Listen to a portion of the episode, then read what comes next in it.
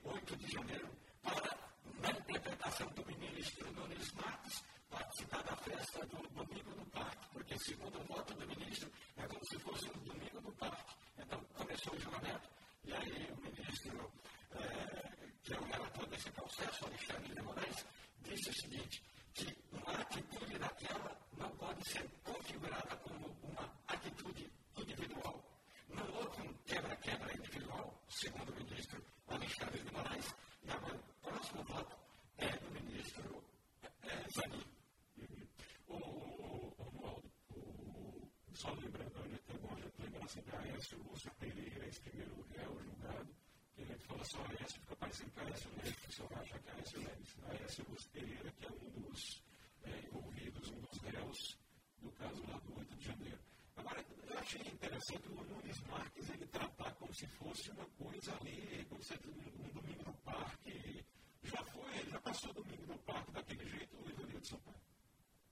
Bom, eu, rapaz, eu que não acreditar em nenhum é absoluta, absolutamente analfabeto moderno e direito. Né? Você vai ver que ele descobre que todos os votos no colegial devem ser públicos. Ele recebe sete alunos, normal ele não dele. Então seria muito é, é, difícil que ele colocasse de uma forma diferente. Então não me surpreendeu. Agora que todo mundo viu que foi a tentativa de voto, o mundo inteiro viu, foi só o Brasil que fazer mais com o mundo. Eu acho que, o, o, julgamento todos os outros ministros serem o, o voto do, do ministro Alexandre. O, a mesmo. É, e o voto de Alexandre de Moraes, ele defende que esse primeiro condenado é, sofra uma pena, ou receba uma pena de 17 anos de cadeia. É, eu vou lembrar, tem até uma imagem importante que é quando o Aécio, portanto não é o Aécio Neves, porque o Aécio Neves já foi senador e já se sentou naquela cadeira. Já foi presidente da Câmara, já foi, é, já se sentou naquela cadeira, mas esse Aécio que está sendo julgado, ele se senta na cadeira do presidente do Senado. E aí eu me lembro depois, é, quando o presidente do Senado, de fato, Rodrigo Pacheco, chega para ver os estragos, ele diz o seguinte, até que essas pessoas poderiam subir, sentar-se nessa cadeira, mas precisariam ter os votos que nós temos. E aí o Alexandre de Moraes imputa a ele 17 anos de cadeia, mas imputa uma responsabilidade coletiva, uma penalização pecuniária, ou seja, de valores, اجتماعكم اجتماعكم أي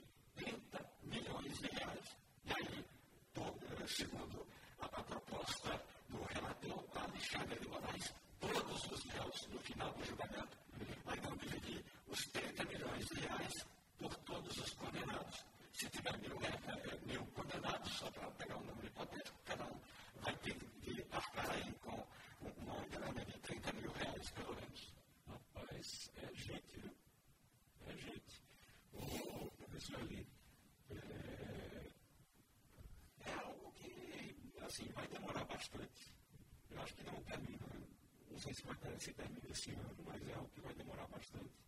Porque eles eram quatro, eu achava que iam julgar os quatro juntos, mas na verdade é separadinho, né? um por um. Então, nem terminou o primeiro ontem, de ontem para hoje. É porque tem que olhar a participação de cada um, toda a participação. Quando ela diz isso, você responde toda a participação, aí tem que ver a individualização da pena. Eu queria só fazer um comentário e concordo com o Ivanildo, é que o, o eleitor surpreende com o voto do Luiz Marques. É, a gente já sabe de bom que esse trabalho, que é uma coisa que me estranha muito.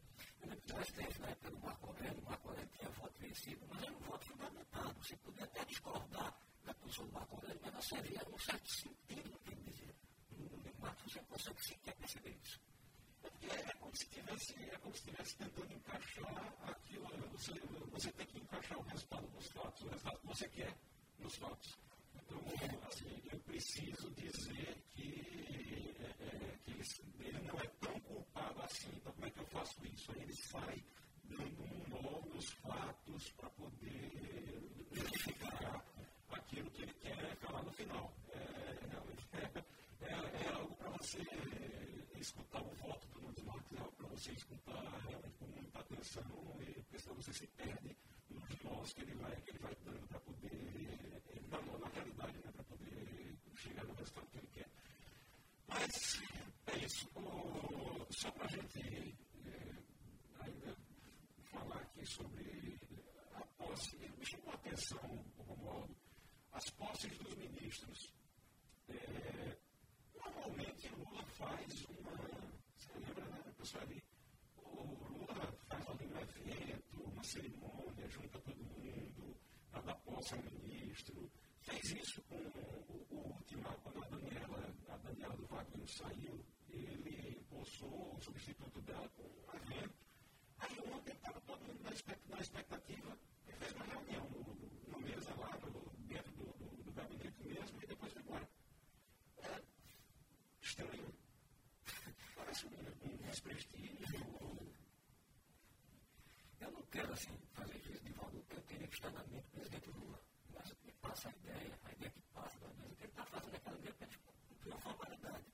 É, tem que trocar o ministério para garantir a governabilidade, mas não que ele esteja satisfeito, não com os nomes indicados, mas com a, a forma como foi conduzida todo esse processo de substituição dos ministros. É como se ele estivesse querendo dar a entender que está fazendo aquilo forçado. Ele quer mostrar que ele ganhou. Ele quer mostrar que não, não compactuava com aquilo, mas foi obrigado a fazer, como se estivesse dando um recado para o próprio PT, que criticou ele por conta das mudanças, é, não fazer festa com aquilo, não fazer daquilo um evento, mas acaba sendo um desprestígio para os ministros né, que possuem. O que, o que preocupa é que ele não deveria ter é, anunciado o ministério no início do governo, nesse final do governo. Quando se ele fosse definitivo, ele sabia que ia ter que negociar com o Congresso. Não é? E, e é, não tem outra saída. Você vê uma coisa, você tem a Ana Raposa, que é uma mulher competente, fazendo um belo trabalho, não é? que conhecia o, o mundo dos esportes do país, esse momento esporte é que mais precisa de ajuda. Ele tira uma zamora na Raposa para lutar público do Maranhão, chamado Fufuca. E não dá para você acreditar nessa pessoa de jeito, esse ministério presidente Lula. Esse me perdoe. Ô, Romualdo, o Fufuca pode ser, eu não conheço, pode ser a pessoa mais séria do mundo, mas toda vez que alguém diz o, nome dele, o pessoal cai na risada aqui. Isso que ah, não vou para colocar o Fufuca, então me dá uma risada aqui. Pode ser a pessoa mais séria do mundo, não conheço, não sei da, da daquilo, mas realmente esse não é complicado,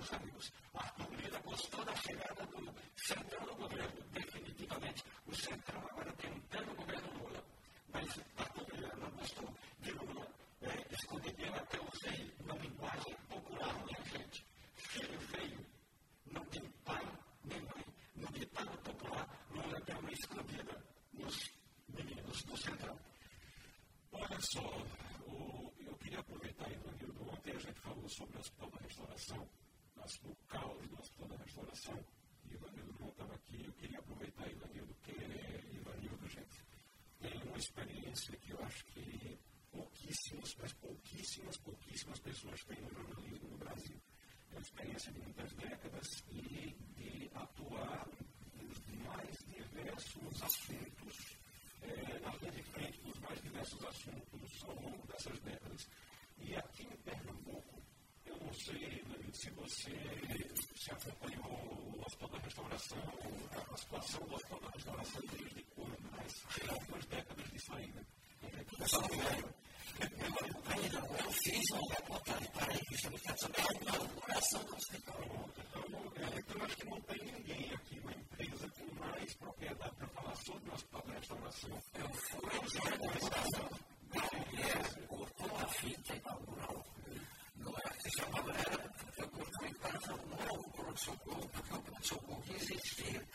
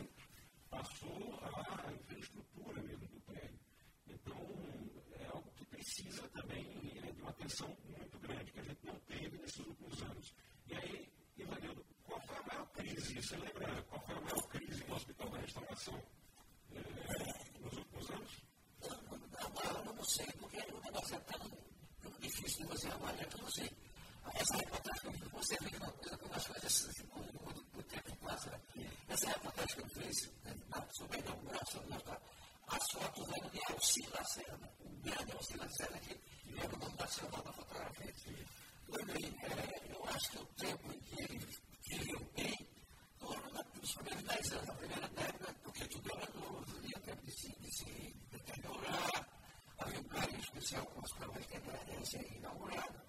E ao mesmo tempo, Pernambuco passou a ganhar outros hospitais, alguns privados. Mas você passou a ter mais opções de saúde, da atividade de saúde, e não é só reparação. Mas, é, nos, nos 29 anos que eu fiquei à frente do Jornal do Congresso, eu devo ter feito muita mandado para o pessoal muito acadêmico, não reportagem sobre toda a restauração. Mulheres, falta de equipamento, é, corredores cheios de pacientes que eu não tinha leito. É, todo tipo de crise o hospital da restauração enfrentou e não, nenhuma não, de governo a governo foi a mesma coisa. Comecei com vários diretores, por todos eles reclamou. Nós não temos condições, falta isso, falta aquilo, o governo, enfim. Então, é um negócio muito sério. A governadora era Paulina, para isso, né? Puxa, dizer, o não dá um jeito para falar a razão, o governo não está assim. A gente tem um problema, eu estou dando uma olhada aqui na história do hospital instalação para a gente tentar chegar, professora Ferreira, à origem do problema, quando foi que a coisa virou, se transformou nesse, daqui, daquilo que, o Rio disse que contou em 1969, 1970, quando foi inaugurado, entre 69 e 70, quando o hospital foi inaugurado, se transformou no caos que é hoje. Eu tenho certeza que a sua, a sua reportagem lá em 1969 foi uma reportagem contando uma, uma história de, um,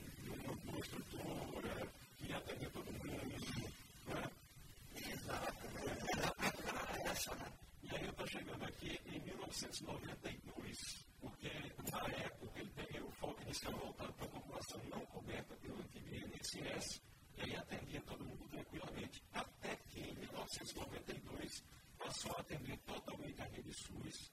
Hoje é o hospital que referência na região inteira, no Nordeste todo, para trauma, neurocirurgia, cirurgia maxilofacial, neurologia, cirurgia geral, e ortopedia. E é o maior hospital público da região Nordeste. Então, ficou, assim, de 92 para cá, de 1992 para cá, ficou uma situação realmente muito complicada para você manter.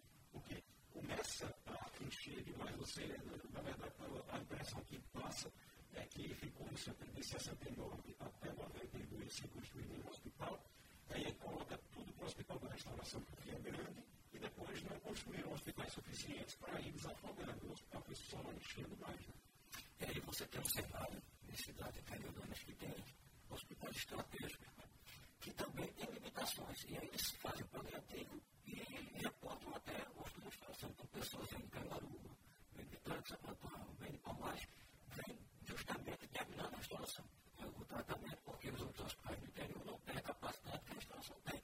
Então, como bem disse, tem profissionais extremamente competentes, mas as condições de trabalho é cada vez pior, o que é lamentável. A gente tem, então, de 69 para cá, muitos e muitos governadores. 50 tudo que a gente espera. 59 para cá. Tudo que a gente espera, tudo que a gente espera é que a governadora Raquel Lira agora consiga resolver. E eu acho que tem que resolver desafogando, construindo outros hospitais em outras regiões, é algo que já foi feito, mas não foi suficiente, precisa realmente ampliar. 14 de setembro é o Dia Nacional do Frevo. E hoje tem um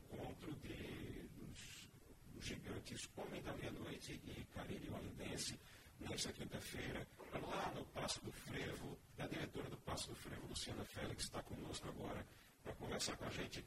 É, diretora, muito bom dia. Bom dia, Igor. Que prazer falar de uma que gostava de todos os pernambucanos, assim como o Frevo. Assim como o Frevo. Ô, diretora, Luciana, deixa eu coisa, só para a gente explicar já às pessoas que estão nos ouvindo, que deve ter muita gente dizendo, mas hoje é o dia do Frevo. Não é lá no dia 9 de fevereiro, não. Tem dois dias do Frevo, é isso?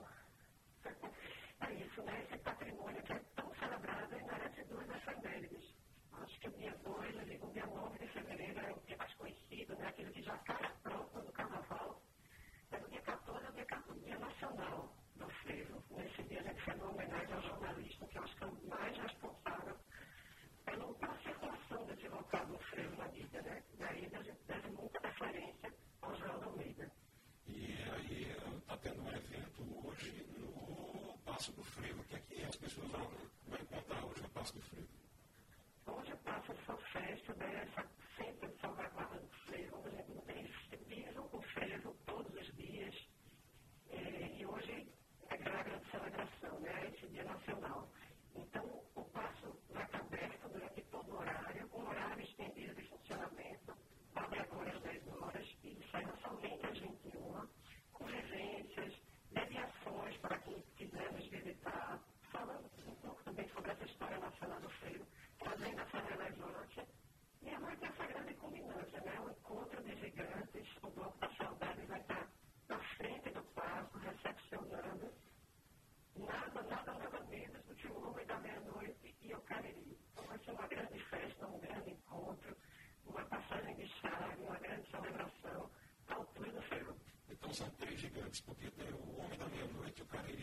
Olindense e o, também o Bloco da Saudade, que é um, um, um gigante também do Carnaval. Um gigante, um gigante do Carnaval, um gigante dos blocos líricos, um grandes responsáveis né, para a gente manter essa salvaguarda do patrimônio que é ferro, e daqui a pouco está completando 50 anos, o Bloco da Saudade, então nada mais do que uma agremiação também do Recife, para recepcionar essas duas agremiações super potentes que arrastam multidões nas ladeiras de Olinda e hoje vão arrastar multidões, multidões aqui no bairro do Recife. Luciana Félix. Diga, diga. Eles se concentram é, uma no comecinho da Rua do Bom Jesus, esse é o percurso do Homem da Meia-Noite, o outro concentra no comecinho da Rua da Guia, e eles vêm em sincronia, desfilando e arrastando até se encontram na Praça do Arsenal, em frente ao Passo do Frevo. É diretora do Passo do Frevo e Romualdo de Souza. Romualdo, é, o Luciana, o Romualdo adora dançar frevo, tem uma sombrinha, é, pega a sombrinha, dança. Pronto, e ele está com a sombrinha, mostrando a sombrinha para a gente no vídeo ali agora, inclusive. Porque. Pois é, mas ele, ele adora frevo e vai fazer uma pergunta agora. Luciana Félix, muito bonito para você. Olha, sinceramente, se você está numa sala daqui a pouco, eu peço forró de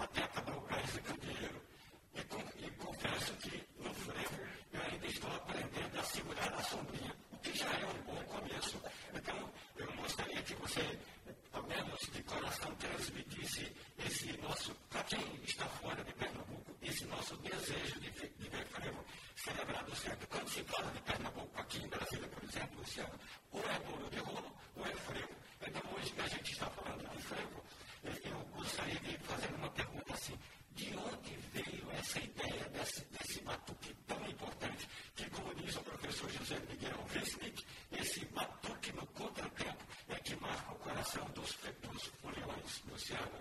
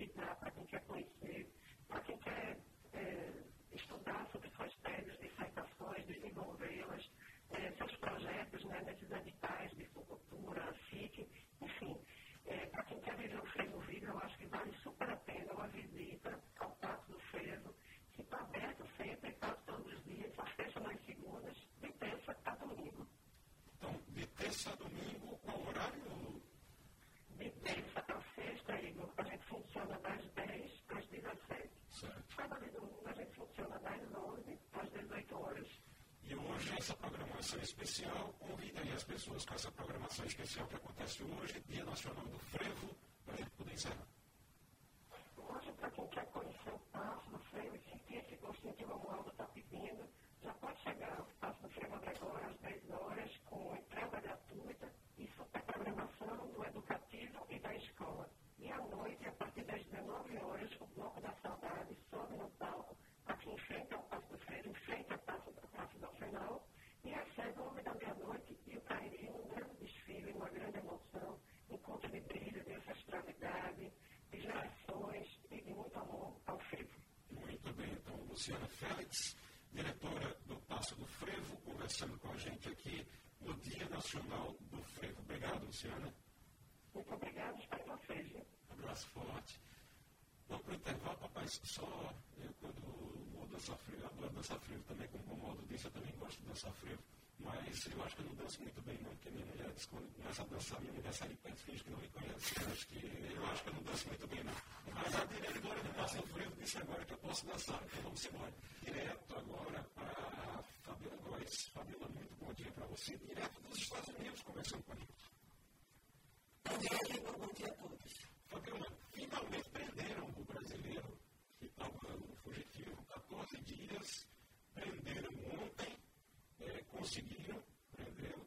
Eu a estava até dizendo, estava comentando com o Castilho aqui, só faltava ele desistir, se entregar e dizer, se ele conseguir me prender, eu vim aqui me entregar e tudo, bater na porta e, e se devolver. Mas não, ele foi capturado mesmo pela polícia. Como é que foi essa captura, Fabiola? Olha, Igor, é inacreditável mesmo. A captura, de fato, só ocorreu depois em que utilizaram um helicóptero em que consegue detectar a temperatura. Seria uma câmera específica para detectar quando a pessoa se movimenta, identificar que tem uma temperatura diferente da temperatura externa. E aí a gente observa nas imagens que eles divulgaram, de fato, que aparece uma mancha no local onde o Danilo foi identificado na madrugada de ontem, mas teve um temporal na região, aqui nos Estados Unidos está tendo uma onda de calor e também está tendo chuva de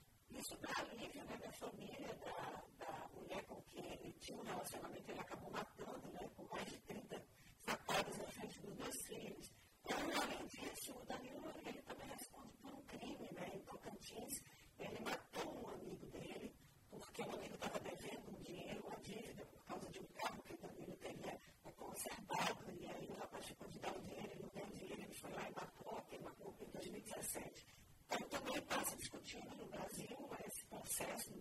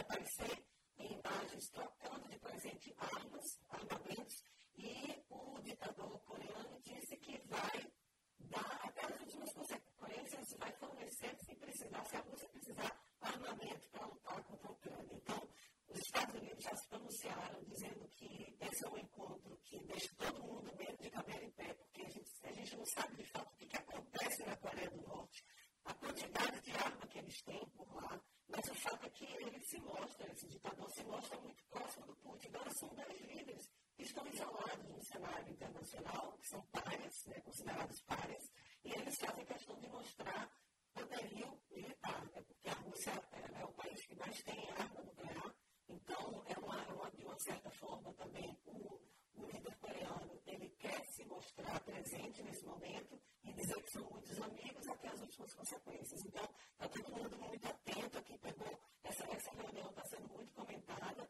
O, o líder Coreia, da Coreia do Norte chamou o Putin para ir até o país. O Putin disse que vai, o Putin que quase não está viajando durante esse período de guerra na Ucrânia.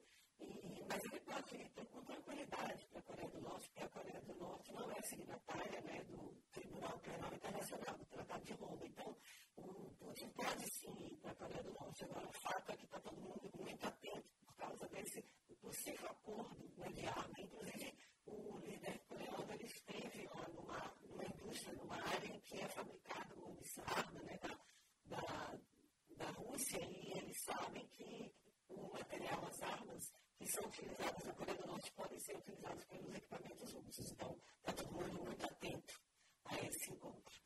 Fabíola, nós, dos Estados Unidos, conversando com a gente no Passando Limpo, o Romualdo de Souza. Ô, Fabíola, bom dia para você. Vendo aquele trem do ditador Kim Jong-un, me lembrou um filme chamado, um filme que também é série Expresso da Manhã, que é um trem que sai de um lugar qualquer da Califórnia é, e faz uma viagem em torno do mundo que está totalmente congelado, ou seja, fora do trem, tudo está congelado. Dentro do trem é uma briga de poder impressionante. Me fez lembrar Expresso da Manhã, do Amanhã. Um excelente filme e um maravilhoso seriado, vale a pena assistir. Agora, eu queria saber, viu, Fabio Heróis, essa história do pedido de impeachment contra o presidente Joe Biden. E sabe por quê? Porque daqui a pouco, o, ainda agora no fim de semana, o presidente do Brasil, Lula da Silva, vai se encontrar com Biden e vão conversar sobre várias histórias. E eu quero saber várias histórias e vários projetos. E eu quero saber o que o presidente do Brasil pode dizer a Joe Biden, do tipo, fique tranquilo que esse impeachment não manda Fabiola. É isso mesmo, Romualdo. O presidente Lula certamente dizer isso, porque nunca um presidente americano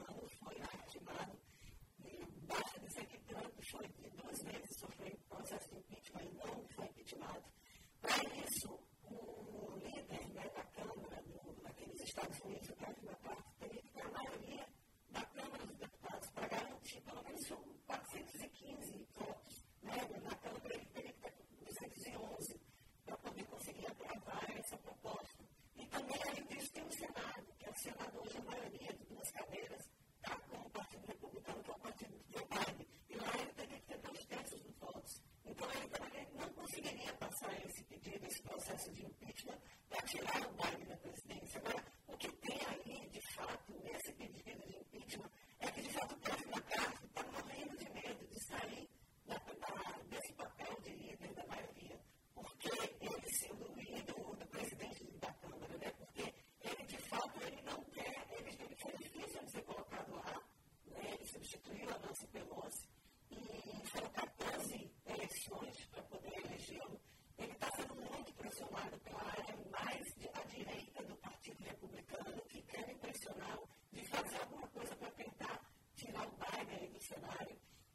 incentivar o bairro do seu lado, se eles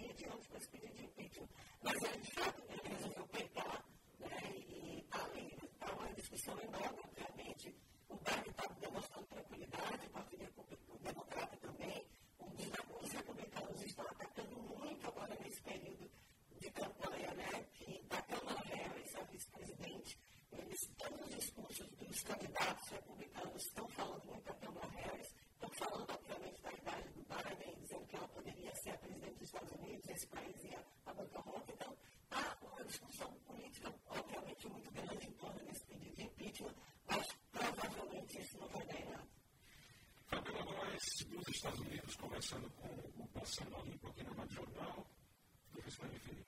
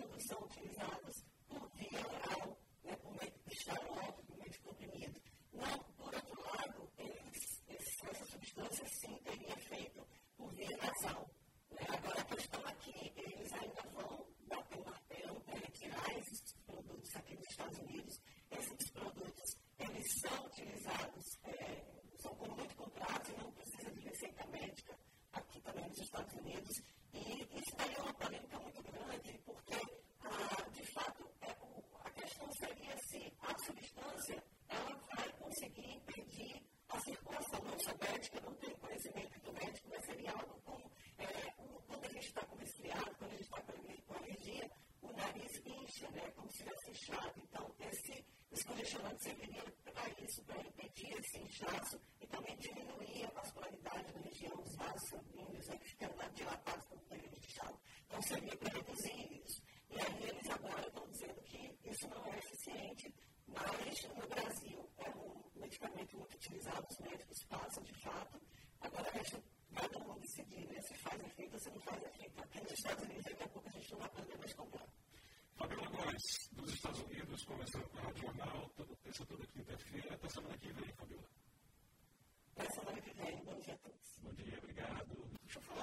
assunto com o Leonardo Bandeira, o doutor Leonardo Bandeira, que é diretor da Sociedade Brasileira de Endocrinologia.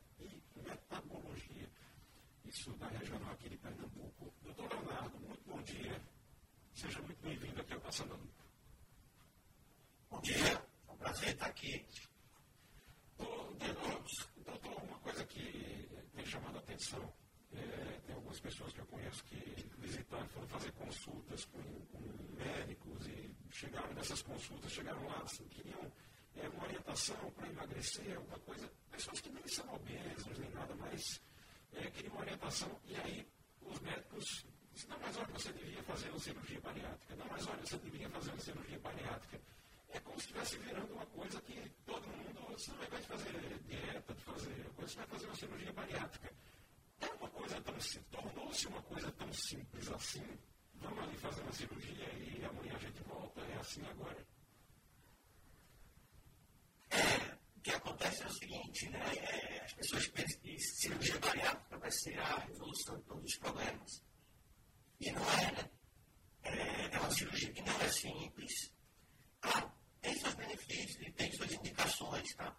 Mas, assim, as pessoas precisam entender que depois da cirurgia bariátrica vai ter que continuar fazendo atividade física, dieta, todas as medidas que têm que ser feitas. Então, a mudança do estilo de vida que a gente fala, né? Dieta, atividade física, melhor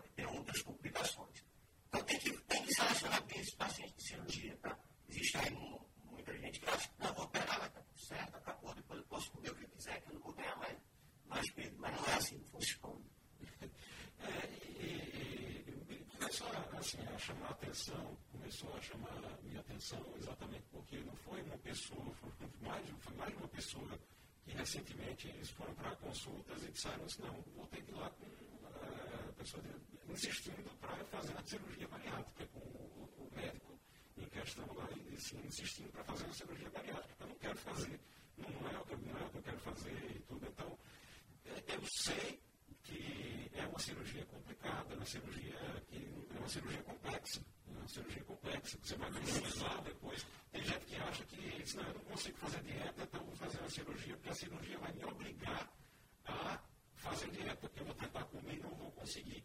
Só que isso demanda um sofrimento depois, se você está fazendo dessa forma, por esse motivo, demanda um sofrimento muito maior. Qual é a indicação realmente para cirurgia bariátrica? Tem gente também que nem é, nem é tão obeso, mas que tem problema com taxas, não consegue baixar algumas taxas. E aí diz, a solução então é fazer uma cirurgia bariátrica. Isso seria uma indicação também? Isso, as, as indicações formais, né? É que aquele paciente que tem a obesidade mórbida, que é o, o IMC, né? que é aquele cálculo que a gente faz de peso individual para o quadrado, que é o índice de massa corpórea, o IMC. Então, quem tem o IMC abaixo de 40, seria acima ou igual a 40, que é a obesidade grau 3, ou obesidade mórbida. Essa seria uma indicação, para uma indicação formal. Ou quem tem um IMC 35 ou mais, que seria a obesidade grau 2, com exatamente o que você falou, com uma, uma, alguma comorbidade, alguma comorbidade relacionada, é, relacionada à obesidade, diabetes, por exemplo, é, hipertensão, a apneia do sono, enfim. Então, essas seriam as indicações formais, tá?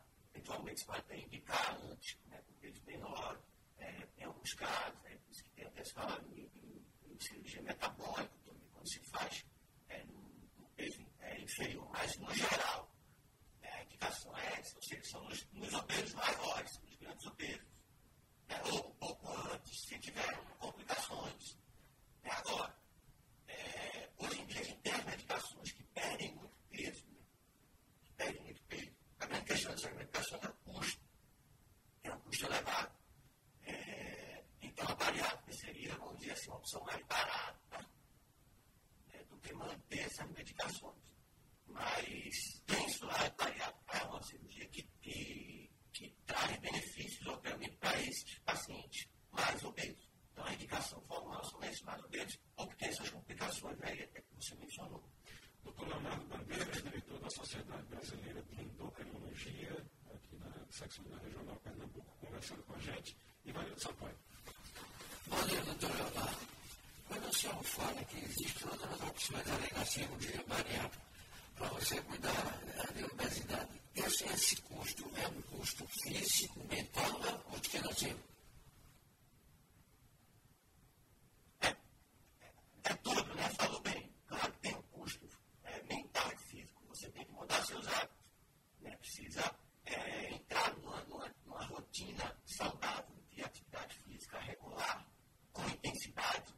gosto sempre de falar caminhadinha ali. Tem, tem gente que acha que está caminhando no shopping ali, tem um tipo de para fazer. Isso conta, não conta. Tem que parar atividade física direito. E, é, e é, mudar a cabeça no sentido de é, é melhorar a alimentação, né? segurar o doce, fazer uma dieta mais saudável. E claro, isso aí também é custo financeiro. Foi exatamente isso que eu falei, essas drogas mais novas que estão surgindo e que vem mais para aí nos próximos anos, né, já foi apresentado em congresso, né, e está chegando para aula são muito potentes, perdem né, peso tanto quanto a variável. Então, tem droga aí que você perde 20, 30% de peso. O problema delas, de fato, é o custo. Então, é um custo elevado para a maioria das pessoas. É manter, né, já que essas medicações para esses pacientes muito pesos, devem ser iniciadas, não adianta você tomar ali um, dois meses e parar. Você vai perder, vai ganhar o peso novo. Então, como qualquer medicação para peso, isso é um ponto que também muita gente erra no tratamento, né? Porque toma remédio, perde peso, depois para o remédio e ganha de novo. Então, como qualquer medicação para peso, é para usar por tempo indeterminado.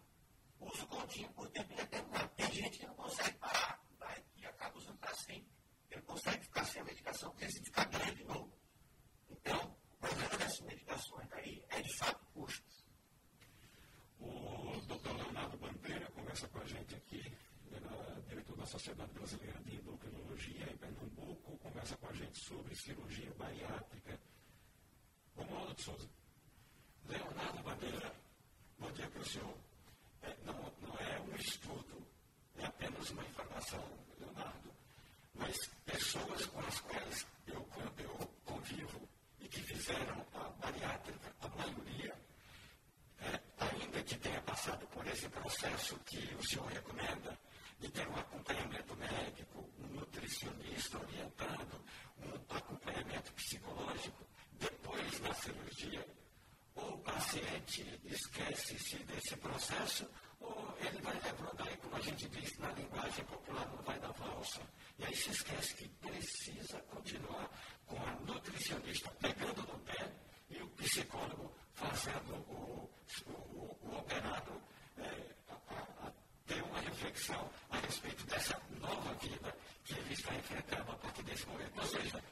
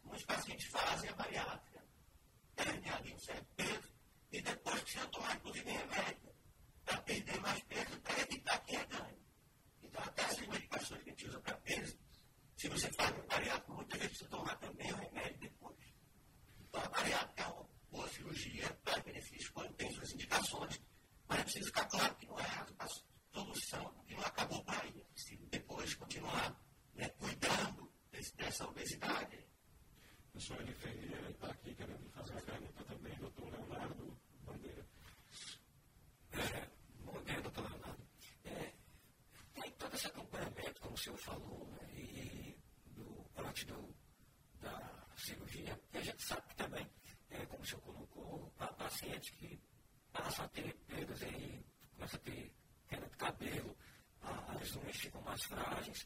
A pergunta é, tem pessoas que fazem a cirurgia e voltam a ganhar peso. É possível fazer na questão da bariátrica? Reoperar o paciente?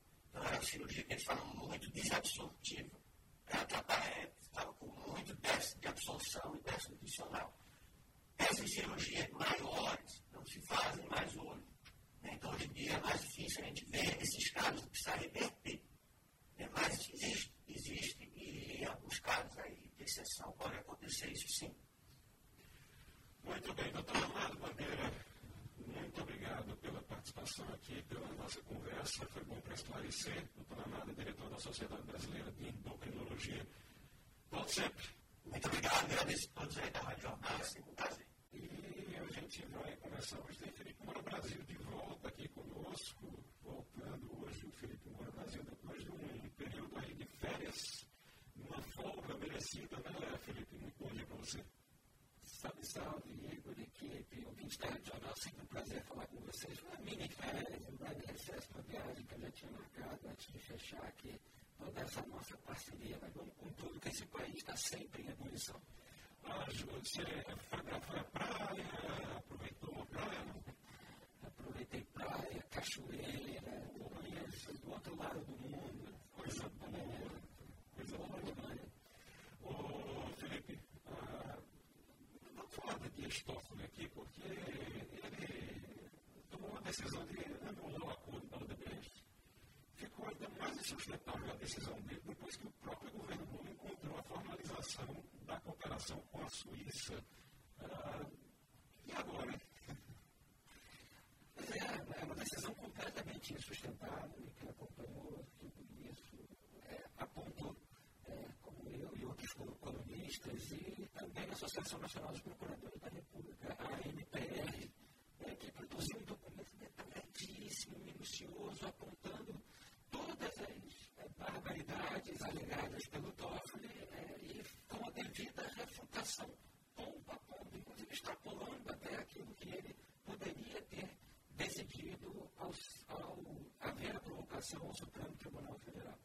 Então, Dias Toffoli, para resumir, ele ignorou basicamente a formalização da cooperação com a Suíça, né, por parte dos procuradores da Lava Jato, a sindicância da Procuradoria-Geral da República, que isentou a Lava Jato, nesse caso, porque o ministro Ricardo Lewandowski, que foi indicado pelo próprio Lula ao STF antes de se aposentar, ele achou que poderia ter havido irregularidades é, diante é, de relações sobre o conteúdo de mensagens roubadas, de que os procuradores tinham contactado autoridades estrangeiras por caminhos informais. Houve uma sindicância da Procuradoria-Geral da República para apontar que tudo foi feito conforme as leis. Está lá tudo detalhado, cada lei específica, como os contatos foram feitos. É, enfim, é, esse relatório final da sindicância da PGR também foi ignorado, assim como a formalização da cooperação com a Suíça.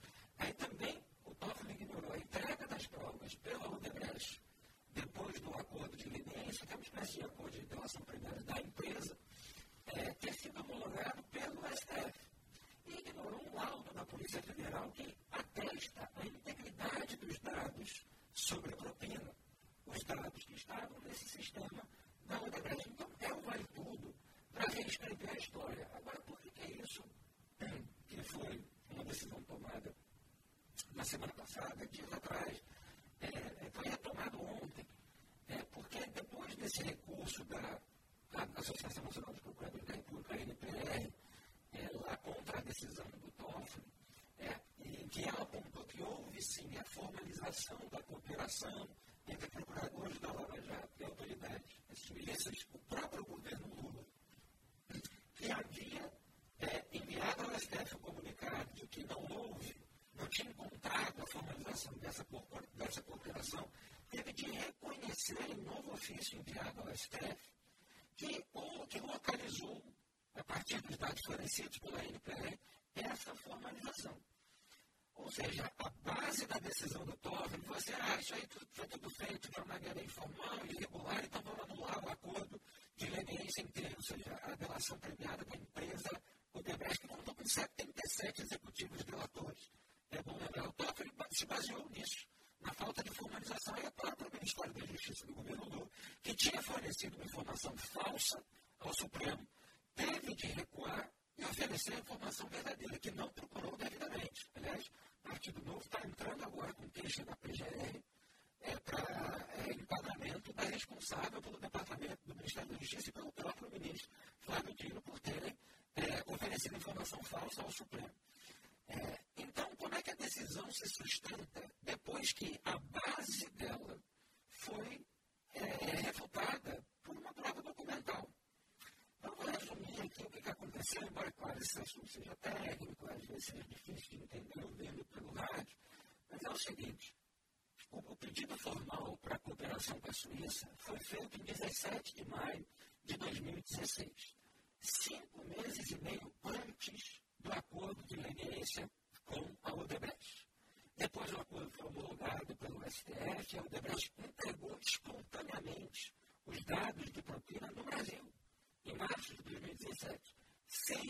antes de a Suíça entregar os mesmos dados solicitados. Então, eu vou fazer um novo parêntese para tentar explicar didaticamente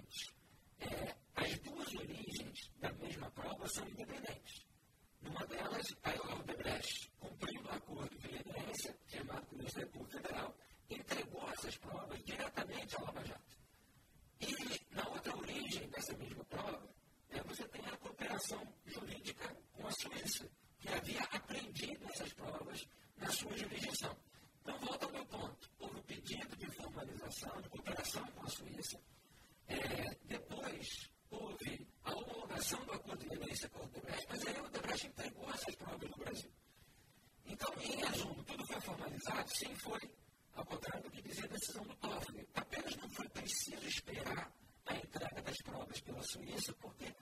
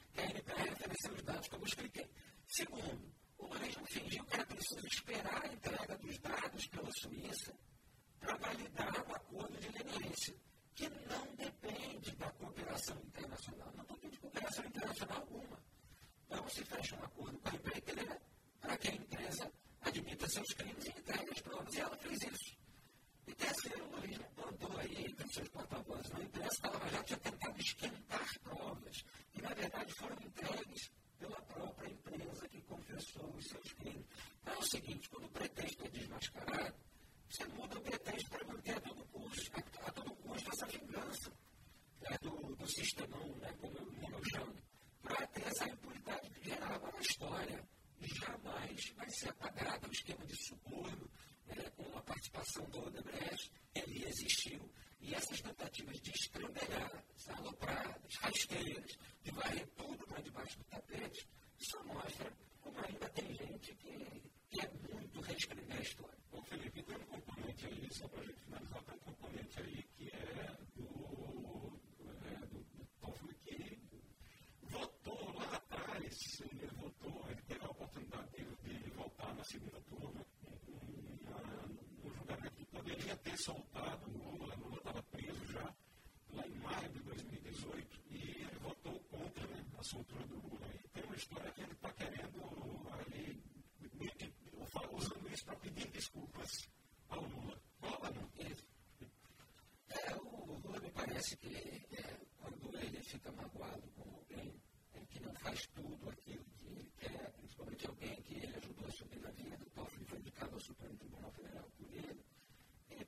receber mais essa pessoa, não atender as demandas, porque você tem, por exemplo, ministros que fazem campanha para emplacar seus apoliguados, seus aliados, em outros tribunais, como a gente tem visto Alexandre de Moraes fazer, o próprio Dias o Gilmar Mendes. É, o Lula não, não faz esses favores. O que, que aconteceu? É, o de Toffoli demorou para decidir sobre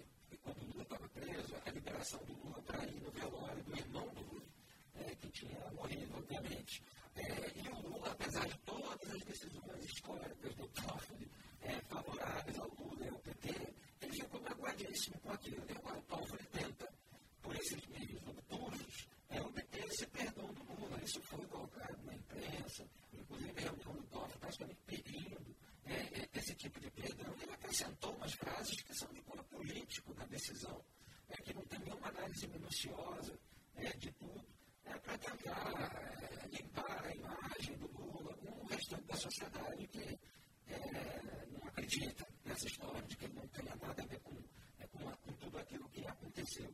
É, então é muito ruim que a justiça brasileira seja usada para esses interesses mesquinhos e pessoais, ainda mais levando em consideração, é, fica longo para detalhar, mas que o próprio Dias Toffoli tinha um codinome né, na Odebrecht, é, que o Marcelo Odebrecht chamava ele de amigo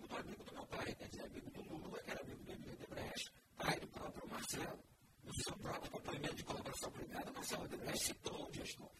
Citou que o Odebrecht apoiou a campanha, a candidatura do irmão dele em Marília, a prefeitura de Marília, em, em São Paulo.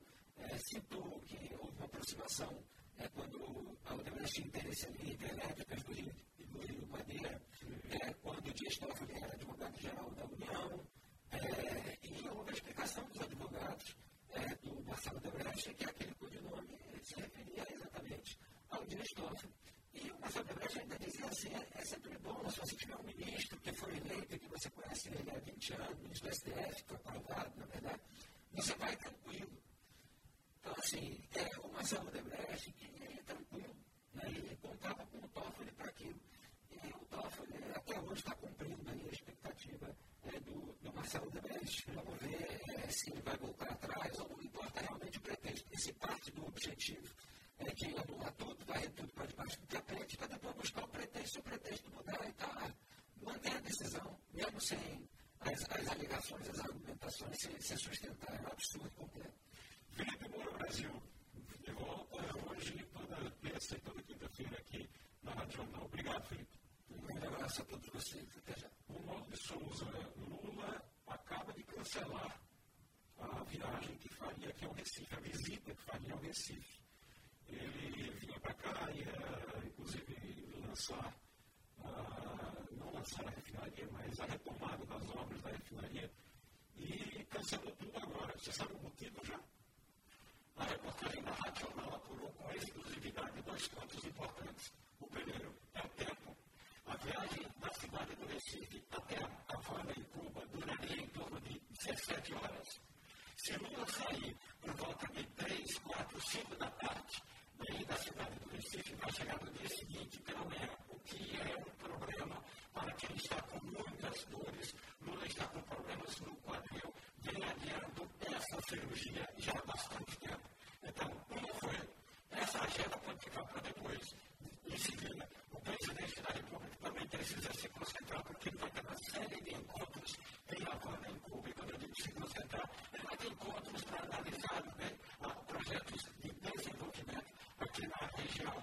E em seguida tem que preparar um discurso para fazer na Assembleia das Nações Unidas em Nova York. Ou seja, finalmente alguém ajuizado chegou para o presidente e falou assim, o senhor não tem condições de fazer tudo isso numa, numa, num tempo tão apertado. Lula aqueceu a equipe, a recomendação da equipe médica, alegou problemas de agenda, mas o Lula está com votos todos nos quadris e fazer uma viagem daqui de Brasília até o Recife. Ficaria aí na refinaria Abreu para essa parte, essa segunda parte é, é, das obras da refinaria e anunciar investimentos. Em seguida, pegar esse mesmo avião aéreo e voar com destino à Havana em Cuba. É claro que o presidente chegaria de manhã cedo, no sábado, bem quebrado. Daí resolveram cancelar a viagem ao Recife. É, eu só acho que quando a pessoa está nessa situação, está é, precisando fazer cirurgia, está com, com, dores, sentindo dores o tempo todo, podia parar um pouquinho, né? Ele, eu estava até brincando aqui, né, Valeu, dizendo que o, o, Lula ele esteve no Brasil a visita. Ele passou a visitar o Brasil essa semana, deu posse a, a dois ministros, três ministros, e já vai embora de novo. É, o Lula visita no Brasil.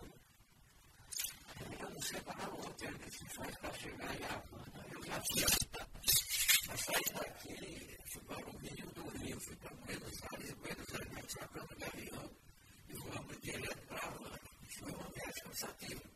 Não sei se ele se ficaria nesse roteiro, e nem porque ele se estaria no roteiro. Mas é, estou dizendo que o presidente do Brasil suas dores, faça a cirurgia que tem que fazer se for necessário mesmo. É, e amanhã, seja lá o que Deus quiser, quando o senhor está clássico da Havana, quando tem tanto problema, tem tranquilidade ele vai para o encontro do G77, que na verdade tem sede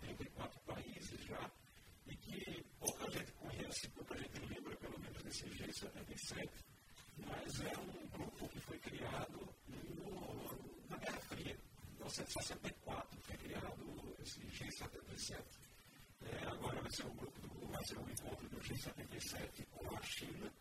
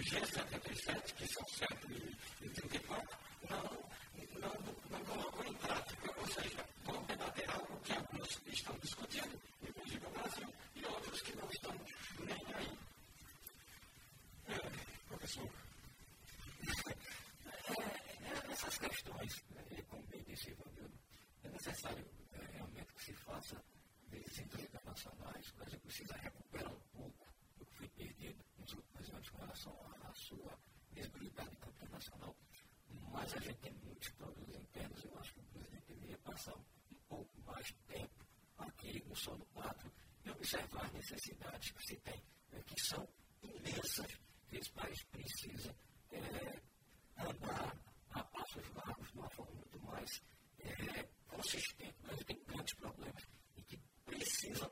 presença do chefe da República no solo 4. Foi aprovado o texto base que flexibiliza a cota de gênero das eleições, a mini-reforma passou. O que é que mais lhe chamou a atenção dessa mini-reforma eleitoral? A flexibilidade que foi colocada no texto do relator sobre cotas de gênero. Você pode imaginar que, em vez, claro, o texto ainda não está aprovado totalmente, tá? mas vez dos 30% para a, a chamada cota feminina, pode ser que um parlamentar, homem, masculino, é, represente aquela cota feminina, se a bandeira dele, a bandeira de luta dele, for uma bandeira, uma bandeira de luta feminina. Ou seja, flexibilizou geral. E a outra questão é a tal da anistia. É bom lembrar que a então Procuradora-Geral da República, Raquel Dodge, quando foi que era Procuradora da Justiça Eleitoral, ela abriu mais de 100, mais de 100 processos contra legendas que não cumpriram essa cota. Uma das reclamações do relatório da então Procuradora-Geral da República, Raquel Dodge, era os partidos políticos fazem exatamente o seguinte: inventam uma candidatura feminina para cumprir a cota e abandonam essa candidatura feminina. Olha, se com essa regra toda os partidos já abandonavam, com vai ser pior ainda, além das tais das anistias, são vários aspectos, mas essa da flexibilização das cotas femininas foi, ou é realmente, porque o texto ainda precisa passar por uma análise, é realmente um ponto mais é, importante que precisa ser discutido. Rapaz, é, isso me chamou a atenção agora. Como é o negócio? Quer dizer que se o, tem aquela cota de 30% para mulheres nas candidaturas, mas se tiver um candidato homem ali que ele defender o feminismo, por exemplo, é, uma pauta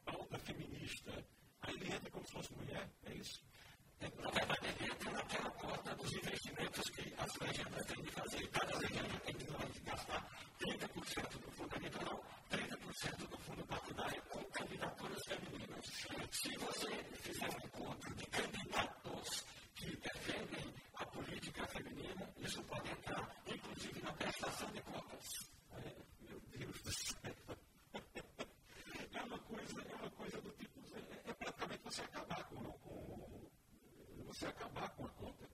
Você está acabando com a conta.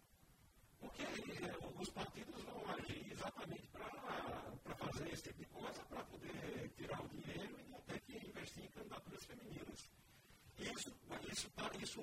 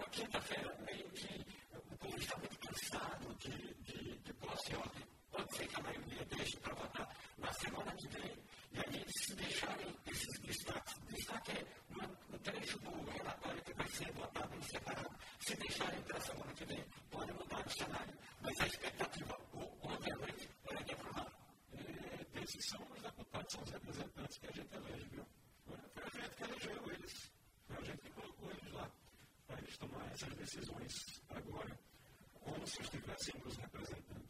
Gente, muito obrigado, Romualdo de Souza, Ivanildo Sampaio, professor Eli Ferreira, muito obrigado a vocês aqui pela participação é, nesse dia de hoje da bancada. Muito obrigado a você também, ouvinte, pela audiência. Um grande abraço. Tchau, tchau. Rádio Jornal apresentou opinião com qualidade e com gente que é